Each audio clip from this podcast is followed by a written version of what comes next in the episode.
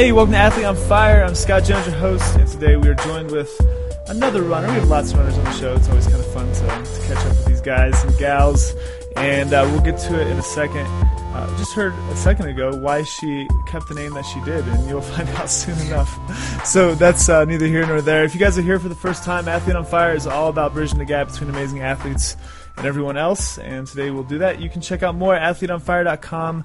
If you like what you're hearing, we have tons of other contributors to the network. Um, be sure to check out some of their shows. I know Tyron Kent Hume, who just recently uh, paddled the whole Amazon, all 6,500 kilometers of it, is getting ready for another adventure. So he's sharing a lot of his his uh, adventures with us on the show. Jim Harshaw out of Virginia, who was a former All American wrestler, has one of his shows releasing soon as well. And uh, there's about eight or nine contributors. Uh, just like to mention a couple of them here and there. Uh, if you like it, Athlete on Fire on your Android or iOS. Boom. Housekeeping is over. We're ready for our guest. Tina Picu- I mean, I'm sorry. It's Tina Muir. Did you do that on purpose? It was on purpose.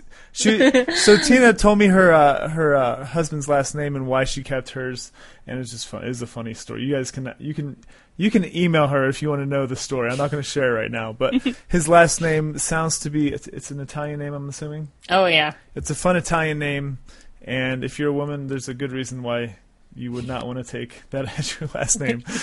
so Tina is a runner, and uh, she's she's coming. Well, she you can you'll hear obviously she's not from Kentucky, but uh, she lives in Kentucky now, and uh, she has uh, she hosts the podcast over at Runners Connect. You can find out more about her also at tinamuir, M-U-I-R dot com. She's got a really nice website, um, really cool stuff over there. So that's all, all of her housekeeping. So if you want to reach out and learn more about her, there you go. Uh, runners Connect is a great network of, uh, or just a great, just a great platform for runners in general to find uh, t- resources from from podcast, video, audio, written, everything. There's coaching and all that good stuff too. Um, so there is that. And I don't even know how we met. I think the internet introduced us um, via email or Twitter. I can't. I never ever remember how to meet people in this world. But Tina, thanks a lot for coming on. We're going to get into your story, um, just kind of learn about your your journey and, and, and what's up. So, how are you doing today? I'm doing well, yeah. Thank you for uh, having me on. Although I'm a little bit offended that you don't remember how we met because apparently I didn't make that much of an impact. So you know, it, maybe it was, maybe I'm not that impressive actually. it was it was it was email, but you know it was email. It was it was email. You featured one of Runners Connect's articles, so I reached out to you. I think that was what it was. Although oh. now I'm doubting myself. I know, right? See, exactly. yeah. It's just like it's this blur, like like Thursdays. Today's a Thursday out here in mm-hmm. Colorado, and I sit in front. So I still work with athletes. I work with clients in the morning on Thursdays, and I sit on the computer uh, from like 9:30 until 5:30. It's the only day in my house that my kid I have a five and two year old. It's the only day they're not mm. here. So I'm uh. like freedom and silence is really good for podcasting. Uh, so yeah, you know, by the end of the day, you know, I could be walking around. I don't know if I'm in virtual world or if I'm actually running out on the trails around town. I have no idea what's going on. So I'm sure you can relate. yes. Um, and and running is the topic of today will probably be a lot of running, and uh, it's such a good topic for for balancing, you know, all this online stuff that's that's so prevalent in our lives now. Whether you're an elite or just somebody who's figuring out this this uh, this awesome sport, um, it's just really important. So so okay, let's get into you a little bit. I, I was telling you before we got on, I, I, like to treat these little these interviews like we just uh, met at a coffee shop, overheard something that that we're interested about, and start talking for for 30, 40 minutes. So, um, tell me a little bit about yourself. Like, where did you grow up? Where are you from? Okay, well, if people manage to get it from that first few words I said, then I'm happy to hear that because most of the time, I'm assuming most of your listeners are American, and most of the time I get asked if I'm Australian, which I always thought was a bit weird, but actually I've been told that it's because I have a British accent, but because of some of the words I say are American, that's why it ended up Australian. But no, I'm from uh, St. Albans in England. I lived there till I was 18, uh, and then I came over to the US for uh, college, um, actually for my running. Um, and then I enjoyed it, loved being here, kind of wanted to stay. Uh, did my masters, and then um, I moved in with my now husband. Um, that wasn't why I moved in with him, by the way. Just he wasn't my green card, um, but uh, yeah. So we're now married, and uh, yeah. So now I live in Kentucky. I've been here ten years, I think now. Um, so yeah, it's uh, it's gone by fast, but um, every place that I've lived in the US has brought something new and exciting. So Nice. it's been good. What's St. Al- where's St. Albans specifically, and what it's what's it like? Well, you're probably thinking of St. Albans, West Virginia, right? Uh, you know where that is? Yeah, I drive past it all the time, and I think, What? what?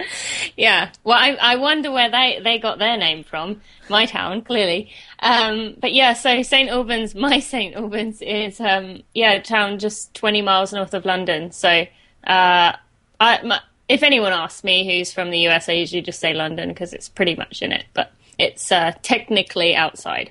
Cool. Well, when did you start running? I started running at 14, and I've told this story a few times because people always find it funny. But um, actually, I didn't like running at first, um, to the point where when there was tryouts for the cross country team, I hid in the bathroom because I didn't want to run. Uh, I had no interest in it.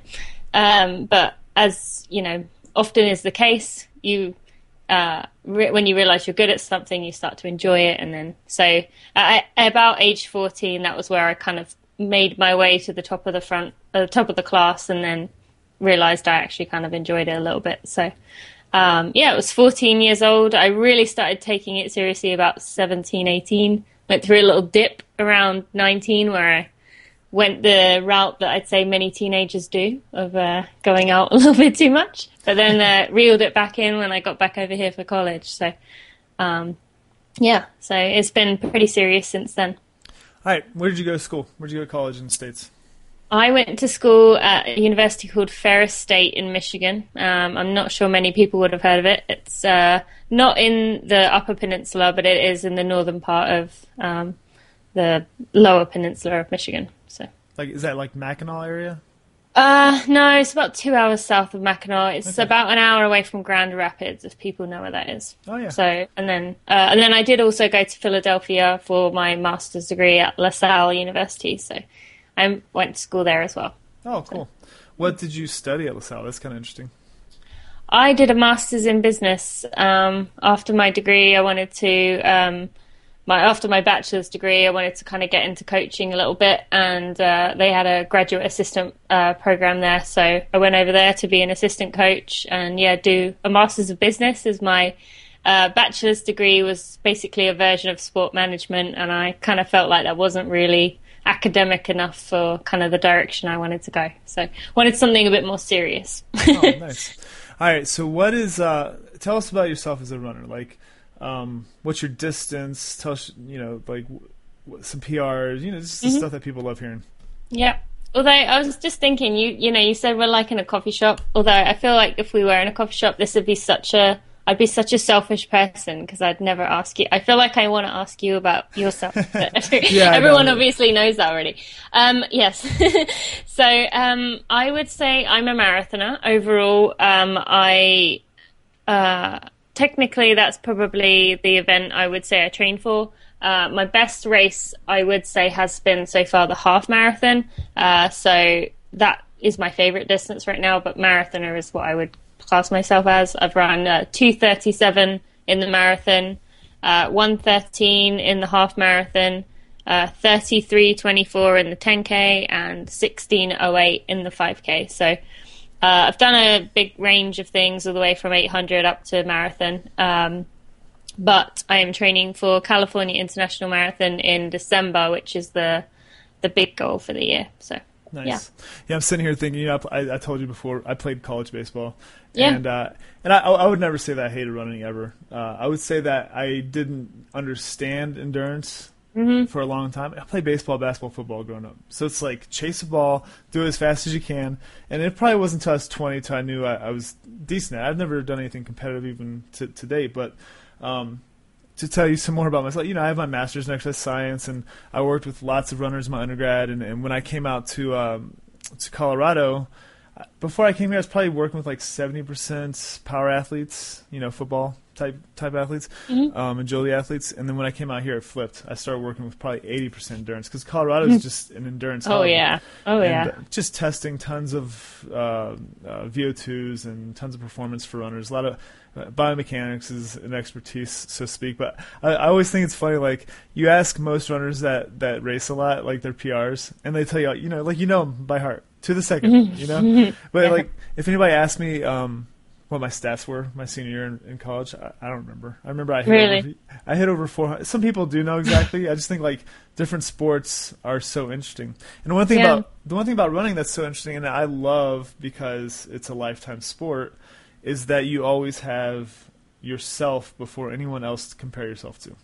Yeah. Um, and that concept is really powerful. And I and you work and you talk with and inspire a lot of runners. What are some what are some themes with everyday runners uh, that you see when it comes to keeping track of of uh, your runs? Like, is do, do you find it to be a healthy habit for people? Do you find it to be an obsessive habit for people? Like, what's your take on that? You know?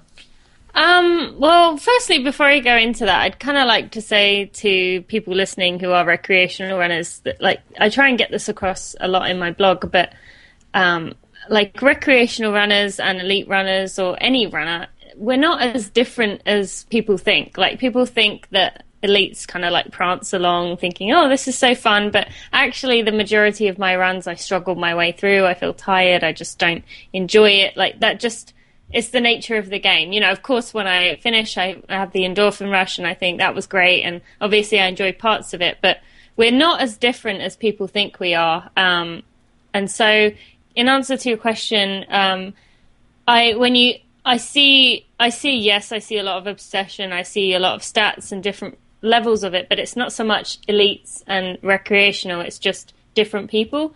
Um, but yeah, to be honest, I do think there's a little bit too much of an obsession with it, and and I've been there. I think everyone who gets a new GPS watch for the first time goes through what I call the Garmin obsession for a while. Uh, you know, looking down every time it beeps, and you know, having to stare at it all the time. But um, what I've really found is that you actually end up running better when you don't look. So I've taken it off. So I don't, all I can see on there is the distance and the overall time. No beeping, nothing. And I try not to look at it at, as much as possible because I feel like you run so much better and people tend to PR when they don't look. And actually, I try and convince people to try it once. And anyone listening, try it once. Try racing once without looking at your watch and just see what happens. And Yeah. almost every time it works. Um, so I do see a lot of that. I think it's good to be able to look over your training and it helps build confidence and it helps, you know, it helps keep accountability knowing that you're going to upload it. And I'm not going to lie, when I'm in a in a run or even in a race sometimes I'll be thinking, hmm, I wonder what I'm going to put my Instagram picture as. Like, you know, I, I'm not going to lie, I do it too. But um, it's, uh, I think it's definitely something that we need to be careful of. Um, and remember that running is the part of the beauty of it is the simplicity of it and just the enjoyment for being out there and sorting through your thoughts. And if you kind of just obsessing with it, kind of um, looking at a number and then it tells you you've run too fast, so you slow down, but now you've run too slow, so now you speed up and you just bounce around rather than actually just feeling your way through, which is what one of the best things about running, in my opinion. Yeah, no, I, I agree. And you know, we, I knew this would happen. You you talk to a runner and then you just geek out and start diving into all of this technical. but we're going to do it anyway because I think people want to know. Um, you know, the the idea of being being able to run by feel is it's huge. I mean, it's your your fitness is really not going to serve you unless you really figure out how to run by feel. Because otherwise, you're using you're using your, your feedback from, from your Garmin or whatever you're using, your heart rate, um, 24/7, and you never develop that skill. So that's really important. Um, B, it's technology. Like the stuff can the stuff can fail on you, and if you're only relying on that, you're going to flip out when you're Yeah. on a on a big race. And the second, like how important, uh, and, and this you can answer this. Uh, I talk about it a lot on the show. Just being present in your runs. How important is it from a performance standpoint, and from the psychological standpoint? Like to actually get the benefit of running. How important is that to you? And what do you think about that? Yeah, I mean, I definitely, I think um, a lot of the benefit comes from you know, being in that moment and kind of taking on the challenge of like, I'm not feeling good. You know, this is really hard. I don't want to do this. Like, you know, I'm struggling. Why do I put myself through this? All of those thoughts that we all have, but it's working your way through those. And when you get out the other side, knowing that you just, you embraced it and you made it, you, you feel so proud of yourself for getting through that moment. And so I think a lot of that is kind of almost taken away because I don't know about you or anyone listening, but I tend to find if I look down at my watch um, and I'm, you know, let's say a quarter of the way through a race and I see the time and it's way too fast or faster than I think I'm capable of, I think, uh oh, I'm going to hit a wall. It's coming. It's coming. And then you kind of almost expect it to go wrong. And then when you get any little like, any little thing go wrong, you're like, well, here it goes. And then you just spiral out of control. Whereas if you hadn't looked, you might have been able to hold that the whole time without knowing. Or the other way, if you look down and you see it like it's too slow, you think, what is wrong with me? Why is this so hard? I, this shouldn't be this hard at this pace. So I, I think, yeah, you really to tune in to your, that intuition, like you mentioned, and then um, it really helps you to race to your potential and embrace those ups and downs based on what your body is telling you and the actual struggles that your body is going through that you overcame. You didn't force your way through it because of a pace, because a pace told you to. Yeah, that, that's that's awesome. And and I always want to give examples. I always want to have a story to kind of accompany a concept. So. Mm-hmm do you, if you can, if you can think of an extreme situation where you like kind of overcame like that moment and you felt really, really good afterwards. Do you have an example?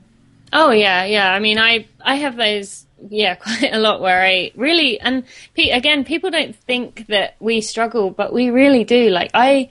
I've had plenty of thoughts in every single race, every single race. I consider dropping out you know, oh, maybe if I limp a minute, then, you know, people won't, people will think I've got something wrong with my hamstring. So, you know, maybe I'll have an excuse. I, I have that thought every time. So every time I go through that, but one that kind of sticks out in my mind in particular is, um, for this year's uh, London Marathon, I remember being about 10 miles in and thinking like, oh, this is this is really this is really not good. Like i don't feel i, I can't believe i've got 16 miles to go. This is how's this going to work? And i remember thinking like it's okay you know what we agreed which what i'd been working on was being kind to myself. Like you're fine you'll be good just relax. This is just a rough patch. You knew there were going to be rough patches. And i talked my way through it and then i felt better and then um, I ended up running a huge PR. So had I listened to that thought and kind of given up right there and then, I would have never,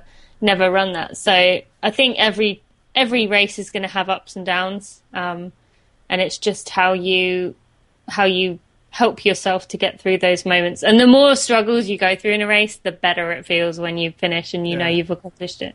Well, and just I mean, just mindset from a from a basic standpoint, like being mm-hmm. able to take negative st- negative stimulus in any sport. I mean, we can talk to any athlete, uh, whether it's during a workout or a competition, and and practicing your reaction to a certain stimulus. Yeah. And that yeah. takes a lot of time. It takes a lot of practice to know that you're going through a little rough spot and you're going to come out on the other side. Mm-hmm. It's huge. Mm-hmm. It's and it's funny too. so she, so if you guys, if you've ever run a marathon, um, you know, most people aren't, aren't going to equate that with being kind to themselves. So there is a little juxtaposition there. yeah, that actually that's true. I'd never thought of it that way. I'm gonna, you know, I'm gonna be kind to myself tomorrow and run as fast as I can uh, for 26 miles. Just see what happens. It's all good. Beat myself up so bad I can barely walk the next day, but you know. I love myself. It's awesome. All right, so th- we run into to people all the time. I do. I mean, everybody does. You run you run into people who hate running, or they think they hate running, or they've. When you hear that, usually it's like they just haven't had the experience yet. You know. Um, so let's brainstorm a little bit, Tina. Okay. All right. So this is for anybody who who likes running and they want other people to like running. Uh, fill in the blank. It could be something else. And we'll go back and forth. So what it, until we run out of ideas. What are some things uh, that we could do to change people's mind. I'm gonna go first. All right. Okay. All right. The first thing I do because it worked for me was get them on trails, uh, and the reason mm-hmm. is, a, it, it's easier on your body in a lot of ways. Uh, now, if you bust your face every five minutes, then it's not it's not easy on your body. But from a running from a, a redundancy standpoint, it is easier on your body um, compared to the pounding of cement. Like I live in Colorado. Within three miles of my house is beautiful single track, amazing views, everything, and I still I'll see people running in the neighborhoods. I'm like, what are you? You're running Yeah. on a sidewalk, dude. You probably hate this. Um, so Or yeah, people just- that drive to a track. That that I just have never understood. Oh, that's cra- yeah. I mean, and granted, lucky I'm lucky I mean, here. yeah, no, I mean to walk around a track. Sorry, not to run around the track. I Yeah. mean, like drive to walk around the track. Yeah, when you could go see see stuff. Yeah. So, what would be uh, what would be yours for people who run? What, what would you say? Um, I would say to use the run walk method. Oh, Um, so, like, rather than saying, "Oh, I'm going to run for half an hour," which is way too much when you've never run before, break it up into manageable chunks that you can walk in between, so it's not so scary. I love that. And uh, we've had Jeff. I'm sure you guys have had Jeff Galloway on the show, and Mm-hmm. he, that's his big thing. Um, but it's it's pretty intuitive, and I think the biggest thing uh, with clients that I've had is that they have this idea that when you start running, you're not allowed to stop. Mm, and peop people without the fitness are like literally trying to kill themselves to get a couple miles in. You know? Yeah, yeah, and yeah. and how you said like elites feel the same same stuff. Yeah. If I go out, even as a non-elite, if I go out and and have six miles that I want to run on a day, and I just feel like crap, my head's not there or whatever, I'll walk until I start feeling the juice again, and then Mm-hmm. and then get going. Yeah. Uh, um, I would say me- from a mental standpoint, uh, just don't have any plans when you go out and run. You know, uh, I think people overplan their mileage when they get started. They want to Mm-hmm. get like a 5K. They want to get just go out and go by feel, or or run by time instead of trying to run five miles. Go out for 10 minutes and come back. You know, stuff. li- little tricks like that really help. Um, Yep. what what else from a mental standpoint for people who hate running?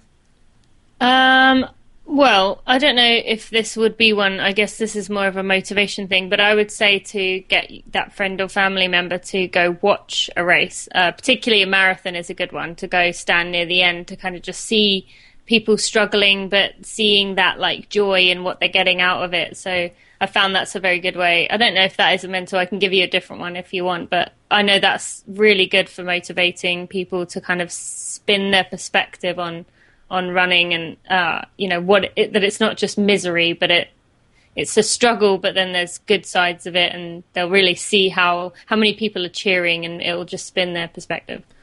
Yeah, I think volunteering for events is good. Yeah. You know, I, I never want to run as much as when I'm out volunteering or being a part of a race. Me and my wife are race directors out here.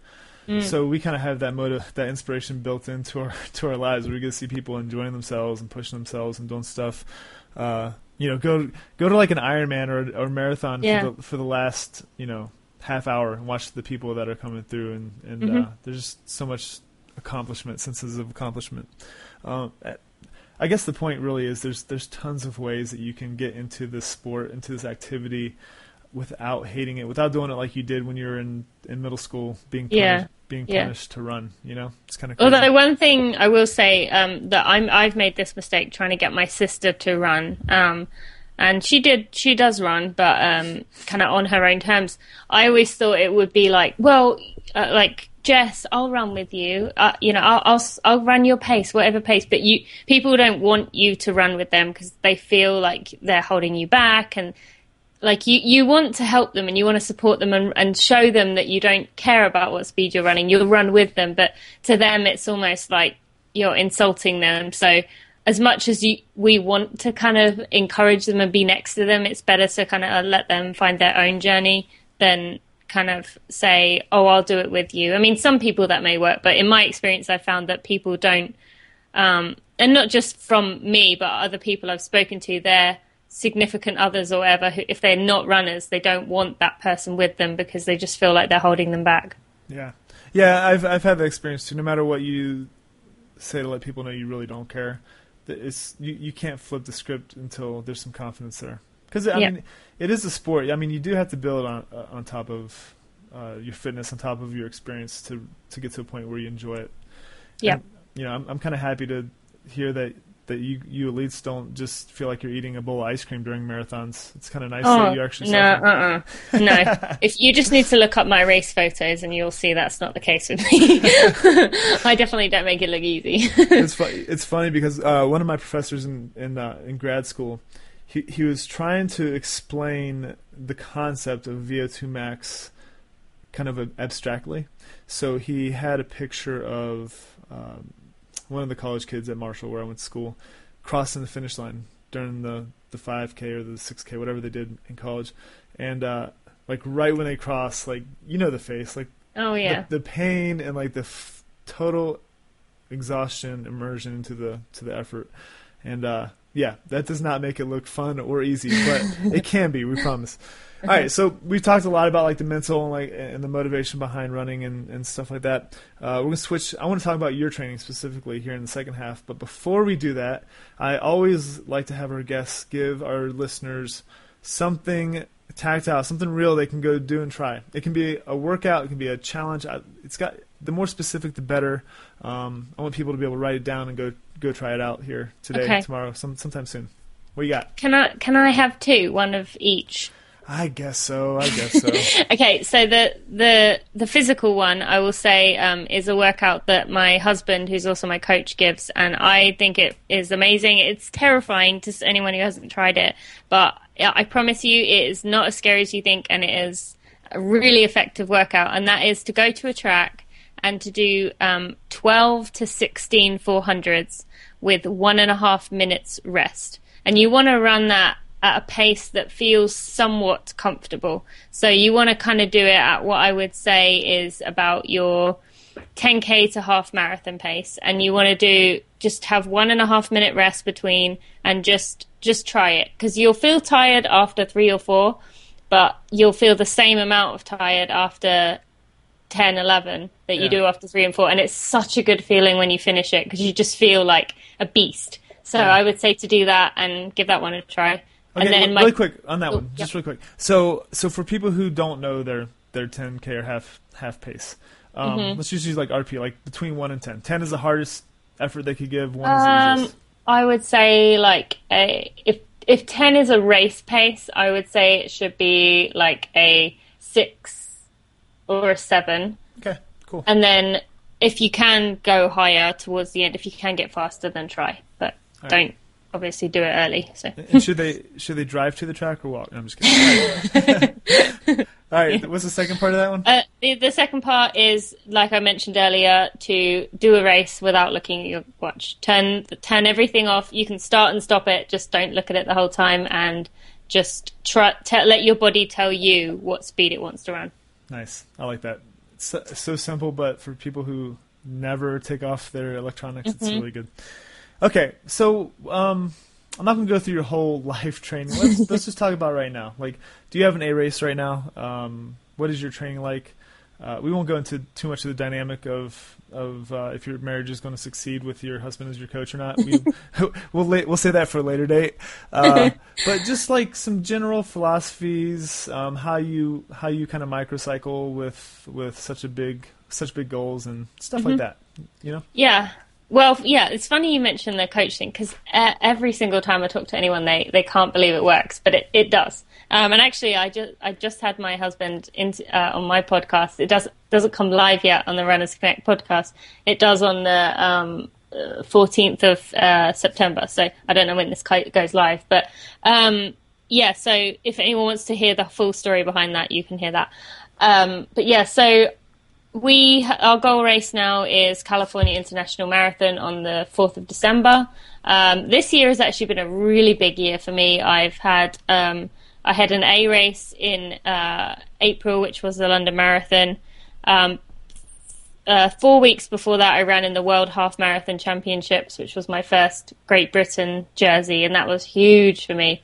And then I'd just taken my time off. I got another call for running in the European Championships for Great Britain. So I've had essentially we'll have four big races this year, which is kind of rare because usually we would pick maybe two big races. Um, but this year's a bit different in the way that we've approached it. So um, yeah, we do do cycles. Um, we I just took a week off running, completely off running, no running, nothing. uh, and I did take two weeks off in eight uh, after the London Marathon, which I think is firstly is a big thing I want to mention because people often think they don't need to take time off, but it's so important. Honestly, I think more mentally than physically. So I always start with a, a week or two off running and every kind of activity. Um, so I just did that, and now so I'm going to do base building, and then we will start doing marathon workouts, long runs. Um, our philosophy is to that the the most important thing is to get to the start line healthy. So we kind of err on the conservative side of things. I do a lot of cross training. I'm a huge believer in strength training. Uh, I do weightlifting with my coach Drew Watts. I have a strength training coach, and for anyone listening, uh, I know you must be a fan of it because with yeah. baseball, and Drew was a baseball guy too. Um, that has kept me healthy. Like it really has prevented so many injuries. So I would say that's a huge part of why I've been able to keep training and doing well. But um, yeah, we tend to do like three to four weeks of going up and then one week of a down, coming down, you know, um, 25% or something. Um, long runs are obviously the staple of a marathon training cycle. And I only have one workout a week because marathon training itself is just kind of hard on the body. Yeah. No, it's interesting. and if you guys can picture a graph, um, eh, this is this is this is the science behind training for for A races that are, you know, six months. Just to go back, like most most runners who are training for the marathon distance don't have don't typically schedule more than two A races in in a mm-hmm. year, and, mm-hmm. and, the reason is the the base building, um, the peaking, you know, the nervous system that needs to be trained at a high level for you know four to six weeks before your big mm-hmm. events, like those need time to cool down from. They need time to be recovered from. So having like these two A races, so when we're talking about these microcycles, going up, like if you imagine going up a mountain and then just going back down, you know, just going up a thousand foot mountain, come back down 800, but then you can go up a thousand again and back down 200, mm-hmm. and then eventually, like even those valleys are higher than your previous your your previous peaks, and that's how you get uh, to a really high level ideally without injury. Um, mm-hmm. That's why you taper off every every fourth week, uh, and it keeps you fresh mentally and, um, and and driven. And and that that format has worked for a long time. I mean, that's that format's been around for for decades. Um, the science has changed. You know, the science of of the nutrition and, and some of the recovery methods has changed, but that has not changed over mm-hmm. over a long time. Um, so so when we are talking about that that kind of model, what uh, what kind of mile do you guys go by mileage? Do you guys yeah. go by okay? So what are like what are your what's a typical month look like? Just really quick. Um, so for me, I mean, it, it's it's increased by about five miles a week each each time I've done a marathon. But so this time we typically will see I, the highest I will get to is probably ninety five miles a week, which sounds like a lot, but um, when you consider I've been running since 14, I'm 28 now. I've it's it's come up, it's going gone gradually rather than jump. It seems like a lot, but over time, it's only been about five miles a year um, more, and uh, so sorry, five miles per week each year. Um, and so yeah, I'll top out at about 95. Um, we I think this week is my first week and it's maybe 40. Uh, so we will keep increasing by five each week and then, yeah, come down after the fourth week, uh, down by 10 miles. And, uh, yeah, so I would say the peak week, the peak month of probably November will be, or middle of October, uh, middle to middle of November will be maybe, um, 85, 90, 95, uh, 85, 90. So kind of exactly what you were saying with yeah. going up a little bit, then come down a tiny bit, go back up, and you work your way up that way. So. Do you? Um, that answer your question? yeah, no, it does. It does. And do you have? Uh, does every run have a purpose in, your training yes, plan? Yes, absolutely. Okay. And that's yeah. I was just thinking a minute ago that I hadn't mentioned that, but that's the other thing I think people don't realize with elite running or any running is I mentioned I have one workout a week, one long run. The other runs are so easy that I could have a full conversation. I can breathe out on my nose the whole time. Uh, if you use heart rate, I can keep my heart rate low. Um, I like most people don't realize that okay, my marathon pace is about about six six minutes a mile. My recovery run pace is about nine minutes a mile, eight to nine minutes a mile. So that's a significant difference. Whereas most people think, okay, my marathon pace is 10 minutes a mile, or my race pace is 10 minutes a mile. I'm going to run 10:30 a mile because that's slow. But it has to be that much slower. So yeah, every run has a purpose, but the purpose of those easy runs is almost more important for recovery than the purpose of the workouts. Yeah. Uh, it's it's not even cliche, but it's so well known for any coach. Just understanding that people are going out too hard on, on easy days and too easy mm-hmm. on hard days. Mm-hmm. And I, I don't think you can say it enough. Like if I mm-hmm. interviewed you every day, I don't think I could because even probably even you're like it's it's so tempting to get into yeah. that, that, middle ground where you feel the most endorphins and, yeah, and yeah, get the yeah. most out of it. Um, but it's so important to slow down a bit for from an injury standpoint and just for, from a base building standpoint. It's it's huge. Um, okay, so let's talk about strength a little bit. What what are some things that you do not skip out on on a, on a weekly basis?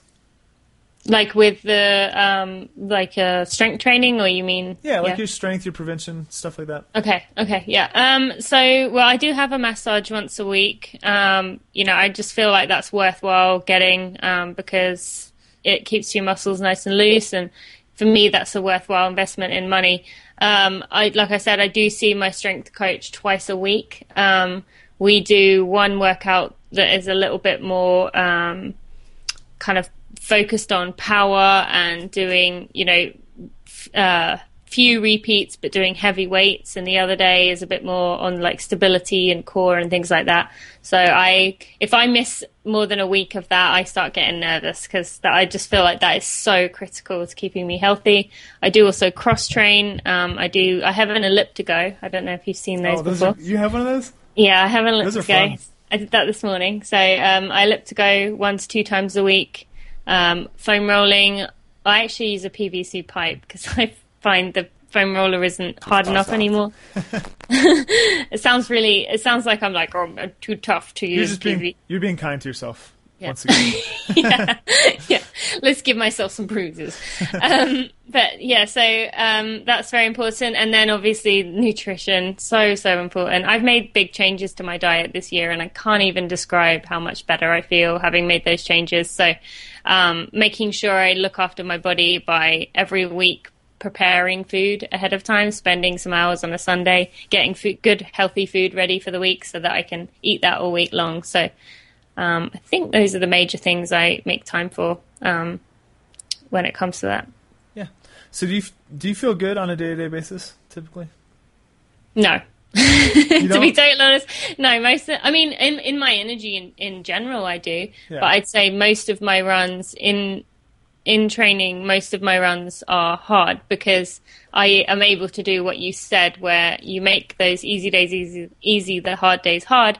So those hard days are so hard that I end up spending the next two to three days feeling horrible because I ran hard, um, and I'm going slow, but it's still it's still not comfortable. So I'd say, you know, obviously a lot of those, a lot of my week is spent actually um, uncomfortable or tired or whatever. But that's kind of what training is. It's that grind, so that when you take that away in the taper, you you feel better, or when you get to the race, you feel better because you've, or you you feel better. It's going to hurt either way, but you know what's coming because you've done it in training. Yeah. No, uh, the, the the concept. Uh, this is another one of those those sayings, but the stress and the rest equals adaptation, and, and your body's not going to change without load, whether it's yep. at the cellular level or or muscular level, whatever it might be. Um, mm-hmm. But I love that you. I, I, love that you're being honest about it because I, I, I know when people say they don't like, I, that really annoys me when people say they feel good. I yeah. like being yeah. And, may, and, maybe you know maybe they do generally, or maybe they compartmentalize. You know, like. I think a yeah, lot of runners do that um, because it's really hard. A lot of the runs in Colorado, like in the front range here, if I go mm-hmm. on a 10 mile run in the front range, the first five miles I'm climbing probably 2,500 feet, no matter where I go. Oh. But the last five I'm bombing, and, so then when I'm yeah. when I'm done, yeah. I've forgotten the first yeah. hour of my run. You know, so it's just uh, it's interesting. No, um, you're exactly Right. There's always there's always going to be good and bad moments, and in any run, in any situation. But I just want people to not feel so alone. Like especially like you mentioned the new runners, and they think, oh, well, everyone makes it look so easy, but it's not. It doesn't get any easier. And I want people to see that that it doesn't get easier when you get higher up. It still hurts just as much. You're still just as tired, but you just kind of you see that the rewards are worth it, and you live for those good moments where you do you are kind of like cruising along and you feel good. Yeah. All right, some quick hitters. You ready for some quick hitters? Mhm. I'll All try. right. Uh, if uh, if you're going to invite me and my wife over and you want to impress us, what would you make us? What can you cook that you would make us? My first thought, which I don't know why, was butternut squash lia- lasagna. Ooh, is that is that is I, that, that your- one of my specialties, I'd say. Yeah, but that wouldn't have been what I'd said if you'd have given me more time to think about that. so. but apparently, that's what I would make you. That's how that's how we see we seem like butternut squash people. Okay, um, all right. Uh, do you drink alcohol? Uh, nah, not really. No. I might have like a glass or two of wine a week, maybe a small glass, but no, not really. Is that a is that a personal decision or is that a, a training decision? Let's just say I been there, done that, and burned myself out on it during my teenage years. That is an overuse in the early days decision. yeah. All right, that's cool. Uh, what about your husband? Does he have does he drink or have beer here? Uh, no, not really. No. He likes the uh, not your father's root beer, if that gives you any indication of. I've had that before. That's so strong. Um, I'm actually doing a. I'm doing a. You should look these guys up. They're really interesting. He's he's a he's a former. Uh, actually, they're out of London. One year, no beer. Uh, Oh, I have heard of them. Yep. yeah, they're great. And I had him on the show about a month ago, and I was like, you know what? I'm going to do one of your challenges. So I I'm doing a 90 day alcohol free challenge, and um, that's easy. It's the sweets. If you told me not. Oh, me too. Trust me. So that was the next question. So, uh, salty or sweet? What would you crave more? um, if I tell you I could eat a tub of frosting in one go, does that give you your answer? That makes me uh, vomit. Feel little sick. then just just being kind to yourself. Uh, making me feel. Uh, I get heartburn when I eat too much, at, like in the middle of the night. So I know when I've ever done it. all right, so uh, more. Wait, is it Morehead State? Mm-hmm. Is where you guys are? Yep. Okay. What what town is that? Is it Morehead? Is it Uh, that town? well, Morehead is where the university is. We live about 50 minutes out in Lexington. Oh, you live in Lexington. Okay. There used is there a hit center there still? A what center? HIT hit center. Uh, I don't know what that is. So no, It's a not training. that. It might a- be. It's a training facility that I actually my professor founded in, at Marshall, and the first Oh. one of the franchises was there a while back. I don't know. Really Maybe. good, really good training facility. But uh, okay, so you live in Lexington. Um, oh, I had a question for you. Frozen Scott Jones right now. Oh, at least we have the title for the show though. Be kind to yourself. Run, run hard, bruise yourself, eat sweet. Um, I always have the hardest time with the titles. Uh, okay, if you were going to play, if you if you were going to be good at a different sport besides running, what would it be and why? Um, I would say horse riding actually, and that's not just because I live in Lexington.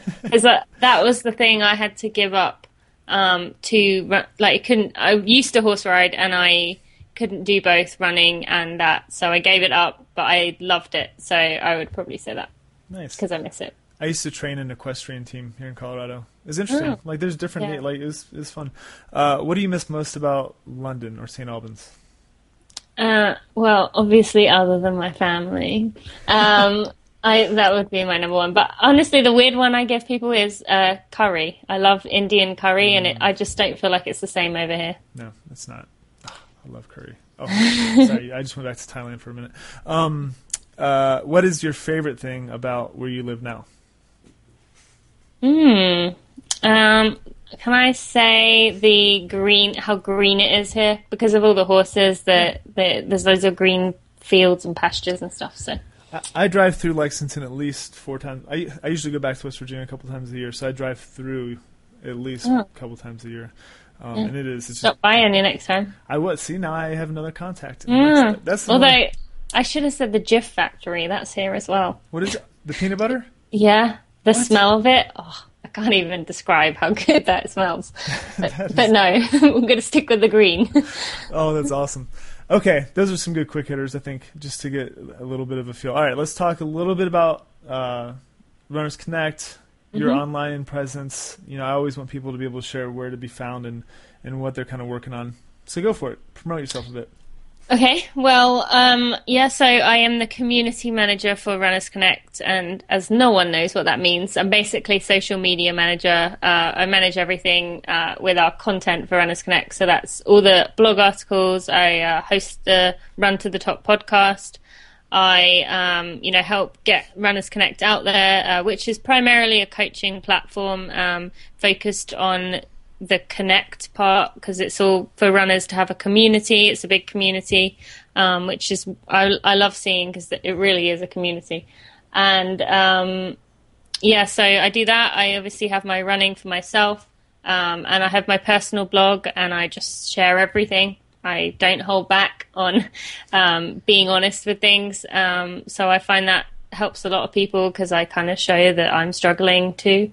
Um, and uh, yeah, I don't really, I don't really know what else to to say about um, Runners Connect is a great resource for runners. Um, my blog is a great place if you want to see the real deal of uh, what it's like to be an elite. And um, yeah, you can find me at any of those. Um, and it's my social media is all just my name.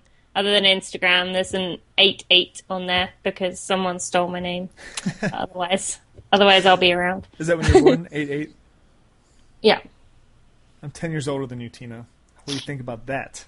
Well, I think my husband is nine years older than me, so Oh, I'm not think- really. Okay. Well, I'm not I'm- really. Uh, it's not really that weird. All right. Well, I'm used to being around uh, around people that are um, older than me. Oh yeah, you almost said old people. I, I know what you're doing. All right, you guys. You guys were listening to and inspired by Tina Muir.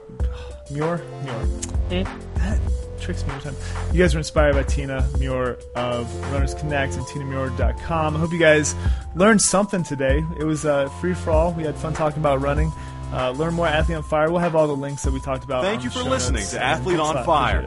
Stay Thanks, fired Tina. up Thank with additional Thanks for having resources me. and information Boom. at athleteonfire.com. Oh,